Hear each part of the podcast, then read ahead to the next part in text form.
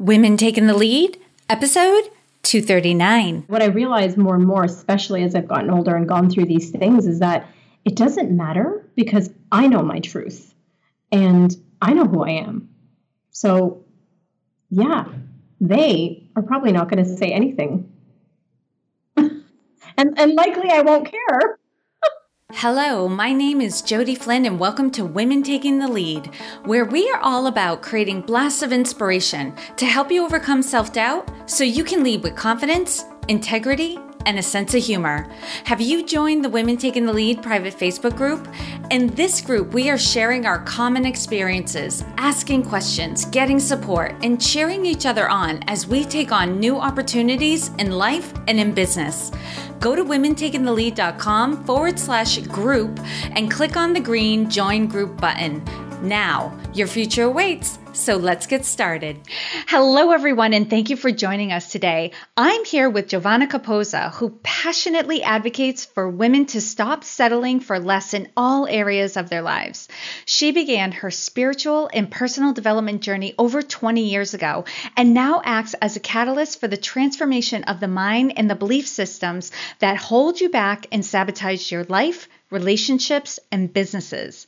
She calls her approach a form of radical self-love and responsibility, which brings forward more energy, presence, authenticity, and visibility in the people she works with. Giovanna, sign me up. Love everything that you've got going on. But just tell us a little bit more. As we all know, that's the tip of the iceberg of a person is their bio. So share a little bit more about you and your own humble beginnings. Yeah, I was thinking, sign me up too. That sounds awesome.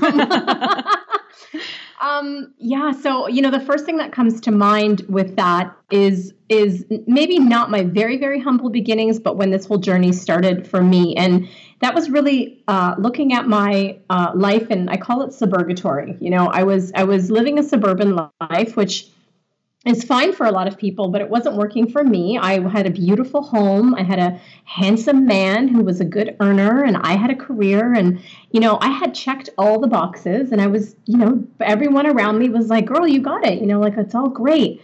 And I was unhappy. I was 40 pounds overweight, and I was already carrying about 30 pounds, through my adult life, but I was an additional 40 pounds overweight. My mom had just passed away a year earlier from cancer, and I was at this place where I thought, God, I have everything you're supposed to have, and I'm not happy. I'm not living the life that I set out to live. And I realized I was living everybody else's life. I was living my mom's life. I was, buying into what culture and society said I should have, and I wasn't happy. I was miserable. And so I had to take a long, hard look in the mirror after I realized I didn't recognize myself anymore, and really just step back and say, what do I want? Because this is not working. And it was really difficult because what I noticed came up for me and what I see come up with so many women is that guilt and shame. Just be happy with what you have. Why? You have, don't complain. Kind of that, first world problems thing. What's your issue? You have everything. And so there was a lot of guilt and shame that kept me in the situation because I thought I shouldn't want anything more. And, a year after that, I was engaged and I broke up my engagement and I moved out and I started on this journey. And it's interesting because now as I'm writing my book and I'm looking back, I'm thinking, God, I was so naive because I thought, oh, yeah, cool. We'll just break up and I'll go move into my place and that's it. I'll be just happily ever after and everything will be great. And that was just the tip of the iceberg. That was just the start of a journey that brought me through some highs and lows. Oh my goodness. We're definitely going to get more into this, but what is hitting me in the forehead, and I know this, is we're not all of us. I don't want to generalize to that extreme, but many, many, many of us have bought into the idea of what will bring happiness. And more often than not, the people who have ultimately achieved all of those things are the most unhappy people because they've realized they've been sold a bill of goods and they've totally figured it out and they don't know where to go from there. So now the work, like you said, tip of the iceberg. Now the work starts. You have to figure out for yourself what is going to make you happy in the face of everyone around you going, why the hell are you not happy? And part of it is too, like there's a whole nother layer, the people around you who don't want you to change anything, it's because they're still buying into that bill of goods. They still believe that what you achieved will bring them happiness. And if you're saying it doesn't, what do they do then? So they don't want you to start making changes and live a different life. 100%. I mean, it threatens what their belief system is. And I love that you said, let's not generalize everyone, because I have a lot of really great friends and family that have the life, you know, have the house and the family and they live in the suburbs and they're happy and it's great for them. And it's not for everyone. So I love that you brought that in there. And yes, this threatens other people's mold of, you know, this was the bill of goods, right? This was the equation that I was sold and I got it. And so now if you're disrupting that, if you're being the disruptor, which, you know, that's been me, if you're being the disruptor, then that threatens what I believe to be true for myself. And what I say to that is always be examining what's true for you. Like always be looking at. So if someone in your environment is shaking things up and you start to get afraid, you know, use that as information. Like, am I happy? Am I doing things I want to do? Am I in alignment with my inner soul's calling, or am I just towing the party line? Yeah. And I love how you brought that up, Giovanna, that like, it's not to say you can't have those things. You can't, like, you can have the house, the car, the guy, you know, the business and all, or the job, all of that, and be happy, but it's not those things that will do it for you. You know, chances are if somebody has all of those things and they are genuinely happy, it's because they've found and recognize and honor the things that do make them truly happy and put the time and effort into those things as well. So we're not saying you have to sell everything and live the life of poverty like a monk and all of that. You don't. It's just if there's an attachment that these are the things that bring me happiness, that's where you'll get deceived. Yeah, absolutely. It's examining where you get your happy from. And for me, my formula has been external stuff makes you happy. You know, when I'm the right weight, which I'm working on it, but when I'm the right weight, I'm going to be happy. You know, when I have the right guy, I'm going to be happy. If I'm driving the right car, so we have all of these external representations of the formula of what's supposed to make us happy. And the unfortunate and the devastating thing is when you have all of that and then you look around and you're like, I'm disconnected from my soul. I'm disconnected from spirit. I feel empty and I'm just numbing myself. So I call it the walking dead. Mm-hmm. And that's the life I was living. I was just going through the motions. I kept eating. I was putting on weight and putting on weight and putting on weight. I was devastated. I was unhappy. And I wasn't acknowledging it until it smacked me in the face. And my smack in the face was my mom passing away. Mm. And Giovanna, you have definitely overcome a lot. You know, when you talk about that time in your life, I know you get it when obviously I'm going to lead you right into sharing, you know, a story of self-doubt, your playing small moment. I'm not going to say everything's cured and you're better, but you've definitely gotten to a place where you're enjoying success and you're sharing what you've learned with other people. But if you could, you gave us an overview of, you know, a tough time in your life. Now what I'd like you to do is get specific on a particular story in which you were playing small and the lessons you've learned having come out the other side of it. Yeah, the first story that comes up for me, I was in Mexico. I had just woken up from a nightmare. I think it was about 3 weeks early. I had gone there to escape a horrible breakup and some devastating life incidences. This is about a year and a half after my leaving my suburban life. And I was in Mexico and I was on a bed and I had just woken up from a nightmare and I was devastated and rocking myself and crying tears. I don't even know where they were coming from. And I literally thought that I was going to be rolled out of Mexico in a body bag, not because I was going to kill myself, because that wasn't in my consciousness, but I felt like the pain was so deep and the grief coming up over the breakup and residual grief over my mom and things that had just gone wrong in my life and choices I had made. It was so deep. I thought I'm going to die of a broken heart. I was by myself. I was gone away. I didn't know anyone, and I was just sitting on the edge of this bed and I was rocking myself thinking my heart hurts so much. I don't even know if I can survive this. And I had this instinct come to me. I had this peace come over me and I just heard, put your arms around yourself. And I did. I put my arms around myself and I kept rocking and I kept saying, you're going to be okay. You're going to be okay. It's going to be fine. And it was such a defining moment for me because it was the first time that I ever comforted myself. And I know that sounds radical, but it's the first time I ever comforted myself. It's the first time that I was ever there for myself. And I was forced to, because I didn't have anyone. I didn't, and no friends were around that I could call. I just was in this bubble of isolation. And I wrapped my arms around myself and I just kept rocking myself. And I eventually felt this calm that came over me and I eventually fell asleep. And I remember waking up the next day after the previous day, which was an entire day of crying, and going outside. And it was a new day. I don't even know what happened. It was miraculous. It was a new day. I had this new perspective and I suddenly got this lesson of, no one's going to be there for you except for you and your faith in yourself. And for me, my faith in source.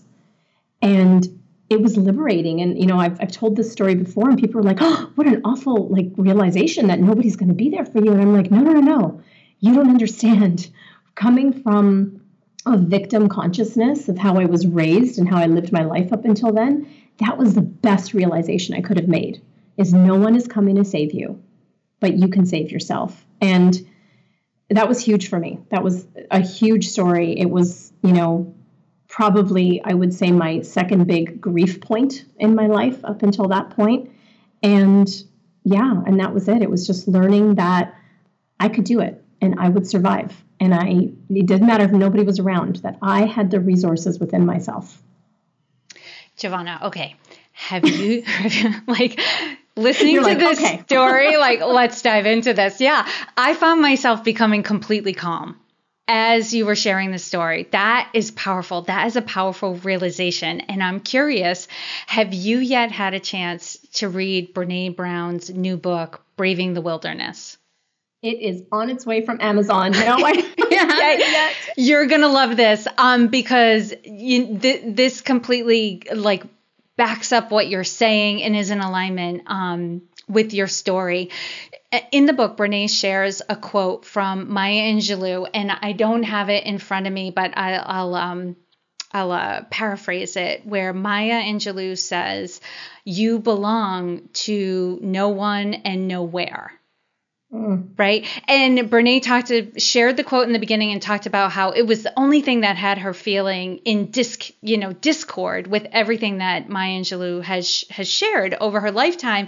And at the end of the book, she was like, oh my God, it makes perfect sense, because when you realize you belong only to yourself, yes. And not to anybody else and not to any one place, belonging, it has to do with owning yourself, with, being within yourself, which is exactly what you were saying. And Maya's quote goes on to say, the price is high, but the rewards are great, right? That you do have to pay the price to realize nobody's coming to save you and you don't belong anywhere. But the reward is so great when you realize you belong to yourself and you can go from there. I love it. I love it. I did hear her speak about that in an interview as she's been promoting the book, which is what led me to order the book. But I got goosebumps when you reminded me of that quote, because it is so true. And like I said, when you've lived your life in victim consciousness, which unfortunately globally, we kind of are in this, you did it to me and it's your fault. And, we don't take responsibility. Yeah. If you hadn't done X, I wouldn't have done Z. Right. Totally. And in that moment, rocking myself on the corner of that bed, I could have blamed my ex and I could have blamed, and I was just grieving and I could have blamed so many people, and I probably was, but I was there. None of those people were in that room. It was just me, myself, and God in that room. And it was either die of a broken heart, because literally I thought my heart was going to explode, or figure it out. And my figuring it out wasn't mental in the moment. You know, as we just said before the recording started, I can be very analytical and figure it out and problem solve. It was just surrendering. Mm. Yeah. That's beautiful. All right, Giovanna, now we're going to talk about leadership style, because there is no one way to lead. We all have different personalities, strengths, experiences, and they all blend together to create our leadership style. And if we can own what our leadership style is, we actually become more powerful and influential as a leader. So, Giovanna, how would you describe your leadership style? I absolutely loved this question because I have never stopped to ponder this. It really got me to slow down and look at what is that? Like what is a leadership style and what is mine? And what I can only share, because of course I'm not on the outside looking in, but I can share just feedback that I've received. And what I find powerful is leading by example. My life pretty much, it's an open canvas. Like, I believe that the reason that I'm a coach and the reason I do transformational work with women is because I got to go through my own stuff and then share that stuff. So for me, you know, leading by example, being authentic, and visibility, which is, you know, one of the things I coach on the most, that's leadership, right? Is that authentic sharing of oneself. And that doesn't mean, you know, I'm doing all my processing and like, you know, healing myself through my clients or on Facebook or on my podcast. It's about actually sharing what you've learned. And that's how I perceive that I lead. That's also the feedback that I've received. I love that. And Giovanna, what is one thing you're working on right now that you're really excited about and you want to share with us? Well, besides my podcast, which is my new baby, which I absolutely love. You're my podcast Shiro, I have to tell you. But my book, so I just started my book, and it is about my story, and I'm really excited about it because it's been in the background kind of tapping on me for the last year, if not more. And I just started that, and I'm really excited to be writing it. I get really giddy when I get to sit down and work on it, and it just feels like my next new baby. It's cathartic to sit down and write a book, and you do get excited to share it. Yeah. And it's interesting because it's going over old wounding. So there's, part of my excitement is like, there's more stuff I'm sure in there that's, you know, more realizations, more awarenesses. So I'm sure it's going to be very healing in and of itself. Awesome. And I'll be looking forward to that. So you're definitely going to have to keep me posted so then I can blast it out to everybody. Awesome. And Giovanna, on the flip side of things, what would you say is your biggest leadership or business challenge that you're faced with right now? Do you know, I'm going to say the same thing I said for the other question, which is visibility. Like, I find that as visible as I enjoy being and that I think I'm being, I don't think I'm being visible enough. And it's, you know, you teach what you most need to learn. So I think for me, I'm challenged with getting out there more and sharing a little more. It's funny, I had this interesting feedback from someone lately about sharing my story. And I said, oh, like, I've shared it so much and I've written blogs and blah, blah, blah. And so I'm like, oh, everybody's heard it. And she said, no, not everybody's heard it. So it's interesting. It's the same thing, right? Being more visible. Okay. So I heard a couple of things in what you said. There's getting in front of more people, right? And not assuming that everyone has heard your story before, right? We can bore ourselves, like sharing the same story over and over again. I get it. I totally get that. But also, you know, but when we recognize, like, okay, we're in front of a new crowd who hasn't heard our story before. And if it can help the other people who have already heard it, it could help these people too. But you also said sharing more. And that to me sounds more like vulnerability. What is that what you're seeing? Yeah. To me, visibility and vulnerability go hand in hand, right? If, your ability to be vulnerable also makes you really visible, right? And kind of vice versa in a way. So yeah, they do definitely go hand in hand. And, yeah, that's a great catch. That's totally what's part of it. Okay. So I have no doubt you are pretty good, or you have aligned with the right people who are helping you to be more visible. Is that correct? Yeah, I have. Oh, okay, so let's dive into vulnerability. So what are you bumping up against with that? That's a really good question. And actually, the first thing that came up for me as you said it, which is interesting because I never pondered it before, is kind of backtracking to that beginning of my story where I had all this shame around wanting more, which actually kept me in a bad situation. And so it's not the same kind of, I would say, shame or guilt, but it is that little bit of edginess around certain parts of my story, which I won't reveal because they'll be in the book, but it is a little bit of edginess around certain parts of my story and feeling the collective maybe shaming that might happen, right? So there's always a fear of that. And this is why I love Brene Brown's work, right, is really diving into that. And that's what I do find is that whenever I'm not being vulnerable or whenever I'm not sharing more, it really is because of a fear of judgment. Yes. You have the same collective they that I have. Like, what will they say? Who are they? Right. I had this conversation with somebody just over the summer. Like, I don't think they exist. And I was just like, what? Except for in your head. Yeah. Right. Okay. So what are you afraid they are going to say? Oh my gosh, that's so actually, that's such a great question because I'm like, what are they going to say? And like the reality is, I don't think they're going to say anything. So it's just those damn they. Yeah. And I mean, thank you for asking that because it just goes to show you that they just live in your head. Yeah, what are they going to say is absolutely nothing. And, even if they did say something, what I realize more and more, especially as I've gotten older and gone through these things, is that it doesn't matter because I know my truth and I know who I am. So, yeah, they are probably not going to say anything. Mm-mm. No. And probably and they are. Right. And the reality is like they are probably going to thank you for being so vulnerable and honest in your book. I actually tested this out after the conversation I had over the summer, and they I thought didn't say anything, just like you said. And there was a whole nother group of people that thanked me. Oh, you just reminded me of something beautiful. Yes, absolutely. Fully agree. I remember being in a circle of coaches. It was a mastermind group. And I remember the lead coach asked a question about, sharing something that you really you held so much shame and self-judgment about.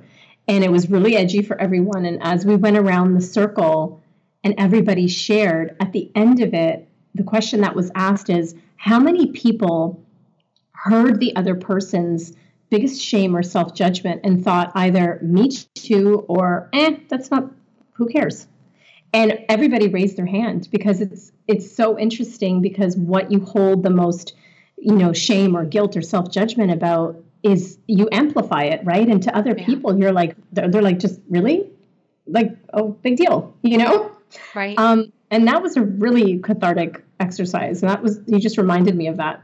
Yeah. It's like trying to hold a beach ball underwater. That's the analogy I was given, that when you're ashamed of something and you're trying to hide it, you have to put so much effort and energy into pushing it under the water that it has power over you. Yes. Mm-hmm. You can't move. You're limited. You're stuck. If you move, the ball's going to bounce out of the water. But if you just let the ball bounce out of the water, you're like, hey, I have this beach ball. Yeah, and it is with all its colors. Right? And just like you said, other people will say, oh, I also have a beach ball, or, hey, that's not that big of a deal. I love that story that you shared. Yeah. Awesome. So now I'm doubly excited to hear your book, or I should say to read your book, but I also I want the audio version too, so I can hear your voice while you're telling the stories, because I think there is something really powerful when we are willing to share our stories. And I totally get what you said earlier. It's not like you're trying to process with your clients or on social media, but to maturely and responsibly share a story knowing that it's going to help other people. Absolutely. Yeah, absolutely. That. Yay. Yay! All right, Giovanna, we're now going to do the quick leadership roundup. So tell us, what is one practice that you have that helps to make you a better leader? I would say that my own personal spiritual practice, if I'm not centered and if I'm not, coming from a place where it's not just me doing the work, but I'm allowing something to work through me. I'm just not there. I'm not able to be present with my clients. I'm not able to be present in conversation. So my biggest thing for me in terms of leadership, it almost wouldn't be the answer you expect, but it is my spiritual practice. It is, calling in something greater than me to work through me with my clients, because I don't have all the answers. And if I think I do, that's usually when I make all the mistakes. And what advice would you give your younger self? Find love inside yourself. And Giovanna, share with us a success quote or a mantra and why it has meaning for you. There's a couple that popped into my mind, but it's literally one that I, kind of created, which goes back to my first point, which is you're not doing this alone. And why does that have meaning for you? How does that live in your life? It lives in my life twofold. One is I am someone who is a great problem solver and someone who, it's like there's a problem that needs fixing. There's a solution that needs getting. Get out of my way. Let me figure it out. I'm going to do it. Very cerebral. And I kind of make the joke that for the first 36 years of my life, God was kind of sitting on the sidelines and he or she had their arms crossed, tapping their foot going, let me know when you want me to jump in here. And I was like, no, I'm fine. I got it. I'm good. I got it. And, that's what it speaks to is that actually I'm not doing this alone, whether it's this life, whether it's this interview, whether it's this coaching session, whether it's the book, whether it's whatever the this is, that there are greater resources than just my left thinking analytical brain that can help here. And so It actually strengthens and reinforces where I come from, because I don't have to figure it all out. In fact, I can't with my little human egoic self figure it all out. So that's what it reminds me of. Yeah. Love it. And lastly, Giovanna, what is the best way for this community to connect with you? Yeah. So they can find me on Facebook or Twitter or Instagram. I'm there under She Rises Podcast, or they can go to sherisespodcast.com and they can find out a little bit more there about me and what I'm up to in the podcast. All right. And for those of you listening, I know you're on the go, you're in the car, you're out for your run. You can find all the links and resources Giovanna shared in this episode at womentakingthelead.com. If you put her name in the search bar, her show notes page will come right up, and she spells her name Giovanna. And Giovanna, thank you so much for taking the time to inspire and enlighten us. We are all better for having met you. Thank you, Jody, for having me. It was an honor to be here. Before we say goodbye, if you have not yet joined the Women Taking the Lead private Facebook group, come join. Hang out with me and other amazing go-getting women who know the power of community and networking just like you. Go to womentakingthelead.com/group and click on the green Join Group button. Thank you all for joining me on Women Taking the Lead. And to strengthen you on your own leadership journey, I'd like to send you off with a quote from Marianne Williamson, so here goes. Our deepest fear is not that we are inadequate. Our deepest fear is that we are powerful beyond measure. It is our light, not our darkness, that most frightens us. We ask ourselves, who am I to be brilliant, gorgeous, talented, fabulous? Actually, who are you not to be? You are a child of God. Your playing small does not serve the world. There is nothing enlightened about shrinking so that other people won't feel insecure around you. We are all meant to shine, as children do. We were born to make manifest the glory of God that is within us. It's not just in some of us, it's in everyone. And as we let our own light shine, we unconsciously give other people permission to do the same. As we are liberated from our own fear, our presence automatically liberates others.